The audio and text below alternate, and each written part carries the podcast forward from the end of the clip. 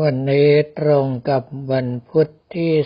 30 พฤศจิกายน พุทธศักราช 2565 ภารกิจสำคัญก็คือได้เดินทางไปยังวัดเขาสามสิบหาบ หมู่ที่สี่ตำบลเขาสามสิบหาบอำเภอท่ามกา จังหวัดกาญจนบุรี เพื่อทำหน้าที่พระเกจิอาจารย์ในการนั่งปลกคุมธาตุเพื่อหล่อพระพุทธรูปประจำพระอุโบสถวัดเขาสามสิบหาบ คือสมเด็จพระพุทธติงสบารมี เป็นการฉลองในวาระการตั้งวัดเขาสามสิบหาบมาครบหนึ่งร้อยสามสิบปี ดังนั้นการหล่อพระพุทธรูปก็ดี การฉลองหนึ่งร้อยสามสิบปีครบรอบการตั้งวัดก็ดีตลอดจนกระทั่งชื่อวัดเขาสามสิบหาบก็ดี จึงมาประมวลรวมกันเป็นพระนามของพระประธาน คือสมเด็จพระพุทธติงสะบารมีคำว่าติงสะในภาษาบาลีแปลว่าสามสิบก็คือหลวงพ่อบารมีสามสิบทัศเพื่อให้คล้องจองกับชื่อบ้านนามเมืองของวัดเขาสามสิบหาบ และขณะเดียวกันก็ได้ตรงกับวาระมงคลในการตั้งวัดครบหนึ่งร้อยสามสิบปี ความจริงวัดเขาสามสิบหาบนั้น แต่เดิมมีชื่อว่าวัดหนองสามสิบหาบ คาดว่าเป็นเพราะคนโบราณมาวิทปลา แล้วได้ไปจำนวนมากถึงสามสิบหาบด้วยกัน จึงได้ตั้งชื่อสถานที่นั้นว่าหนองสามสิบหาบ ด้วยความที่อุดมสมบูรณ์ขนาดนั้นเมื่อมีคนอพยพมาตั้งถิ่นฐานมากขึ้นมากขึ้น ก็กลายเป็นหมู่บ้านหนองสามสิบหาบ แล้วภายหลังเพี้ยนเป็นวัดเขาสามสิบหาบ ซึ่งเป็นการเรียกกันตามสบายลิ้นก็ว่าได้ ในเรื่องของชื่อบ้านนามเมืองนั้นก็มีความเพี้ยนความเปลี่ยนแปลงไปเรื่อยตามยุคตามสมัย เนื่องเพราะว่าคนสมัยหลังบางทีก็ไม่เข้าใจภาษาเก่าดั้งเดิม ดังนั้นในเขตของอำเภอบ่อพลอยจึงมีหนองย่างช้าง ซึ่งความจริงมาจากหนองยั้งช้าง คือเป็นสถานที่ซึ่งบุคคลเดินทางป่าด้วยช้าง ถึงเวลาก็จะพักค้างคืนหุงหาอาหารกินกันที่นั่น แต่คราวนี้คนรุ่นใหม่ไม่เข้าใจว่าคำว่ายั้งแปลว่าหยุด ไปเข้าใจว่าน่าจะเป็นการย่าง ก็คือทำให้สุก ตกลงว่าเขาจะกินช้างกันไม่ใช่หยุดพักช้างที่นั่น อีกสถานที่หนึ่งก็คือเขานกเจ้าคำว่าเจ้าในที่นี้ก็คือลงเกาะเพื่อพัก เป็นสถานที่ฝูงนกมาพักกันอยู่ตลอดเวลา แต่เมื่อนานไปคนไม่เข้าใจคำว่าเจ้าที่แปลว่าพัก หรือว่าเกาะ ก็เลยเปลี่ยนเป็นเขานกเจ้าทำให้กลายเป็นนก ของบรรดาเจ้าป่าเจ้าเขาไปเลย เรื่องพวกนี้จะมีมากขึ้นไป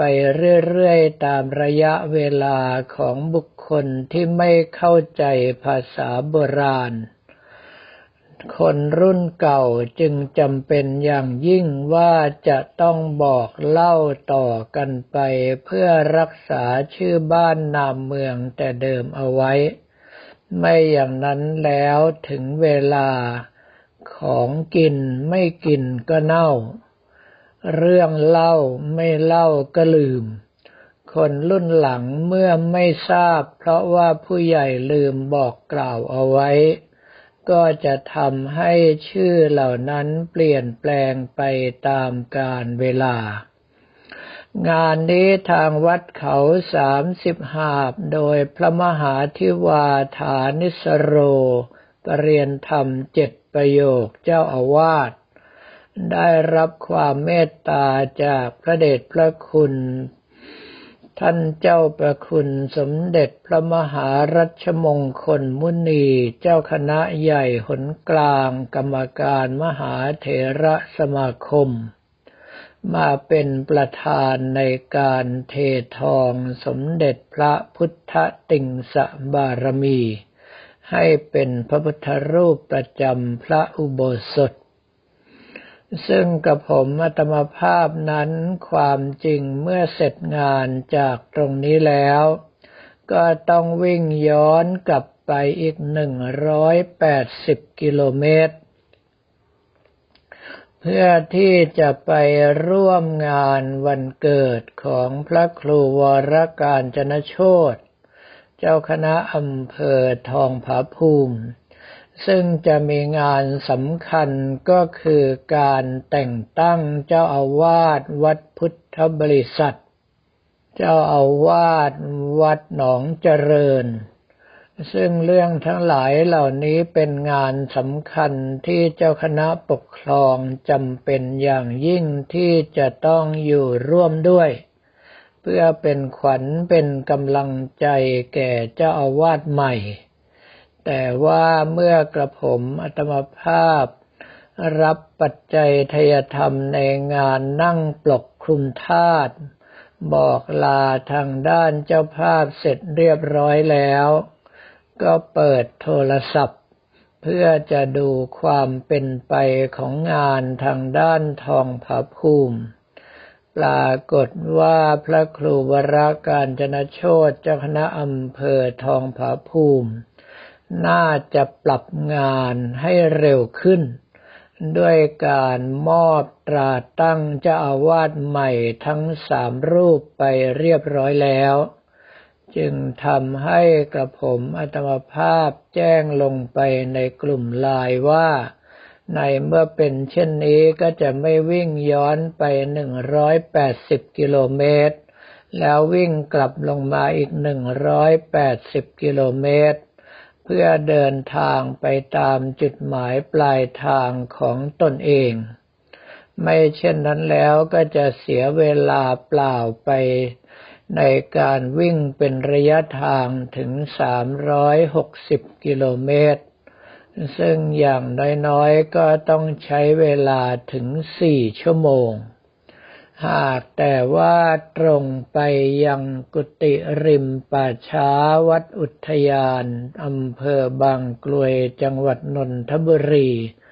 แล้วรีบเข้าระบบ Zoom Meeting ออนไลน์ เพื่อที่จะร่วมประชุมพระสังฆาธิการในเขตปกครองคณะสงฆ์ภาค 14 ระดับเจ้าคณะจังหวัด รองเจ้าคณะจังหวัด เจ้าคณะอำเภอ รองเจ้าคณะอำเภอ เจ้าคณะตำบล รองเจ้าคณะตำบล และเลขานุการทุกระดับ ประจำเดือนพฤศจิกายน 2565 โดยมีพระเดชพระคุณพระธรรมวชิรานุวัตรด็อกเตอร์ เจ้าคณะภาค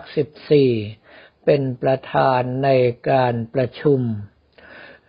ในงานประชุมนั้นนอกจากเรื่องราวตามปกติแล้ว ทางด้านจังหวัดสุพรรณบุรี โดยพระครูวิบูลเจติยานุรักษ์ เจ้าคณะจังหวัดสุพรรณบุรีนั้น ก็ได้ปลาลบขำๆ ถึงเรื่องราวของอธิกรณ์ที่เกิดขึ้น ในเขตจังหวัดสุพรรณบุรี โดยเฉพาะในอำเภอเดิมบางนางบวช เนื่องเพราะว่าเดือนที่แล้วนั้น ก็มีเรื่องของพระภิกษุรูปหนึ่ง ในจังหวัดพระนครศรีอยุธยา ได้เดินทางไปพักค้างคืน กับโยมผู้หญิง ที่อำเภอเดิมบางนางบวช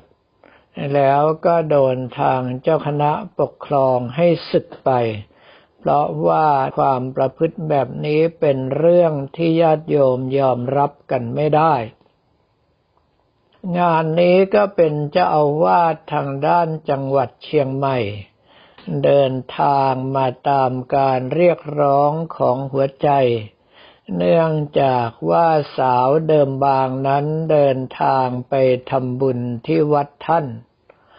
แล้วไม่ทราบเหมือนกันว่าเวรกรรมบันดาล บุพเพสันนิวาสดึงดูดหรือว่าอะไรก็ตาม ทำให้ท่านเดินทางมาตามเสียงเรียกร้องของหัวใจ จนกระทั่งเกิดเรื่องอื้อฉาวขึ้นมา เพราะเที่ยวไปไล่ถามเขาทีระบ้าน ว่าผู้หญิงคนนี้พักอาศัยอยู่ที่บ้านไหน จนกระทั่งทางด้านกำนันทนไม่ไหว จึงได้แจ้งให้ทางสำนักงานพระพุทธศาสนาจังหวัด ได้ดำเนินการให้ศึกหาลาเพศไป ในส่วนนี้แม้ว่าท่านเจ้าคณะจังหวัดจะพูดในทำนองขำขัน แต่กระผมอัตมาภาพเองเอาใจเขามาใส่ใจเราแล้ว ถ้าเรื่องนี้เกิดขึ้นในเขตปกครองที่กระผมอัตมภาพต้องดูแลอยู่ ก็คงจะหัวเราะไม่ออกเหมือนกัน เนื่องเพราะว่าท่านลืมในความเป็นพระภิกษุสงฆ์ของตนเอง โดยเฉพาะเป็นระดับเจ้าอาวาสด้วย จึงทำให้เสียอาการ ถึงขนาดต้องไล่ตามแรงเรียกร้องของหัวใจมาถึงขนาดนั้น ซึ่งตรงส่วนนี้กับผมอัตมภาพได้รับการอบรมจากพระเดชพระคุณหลวงพ่อฤาษีวัดท่าสุง ซึ่งท่านได้กล่าวไว้เป็นตัวอย่างว่า ถ้าท่านรักชอบผู้หญิงคนไหน ท่านจะศึกหาลาเพศไปไม่ปล่อยให้ผ้าเหลืองต้องมัวหมองคำว่าผ้าเหลืองมัวหมองในที่นี้ก็คือก่อให้เกิดความเสียหายกับทางคณะสงฆ์เนื่องเพราะว่าถ้ามีเรื่องอื้อฉาวเกิดขึ้นในลักษณะแบบนั้น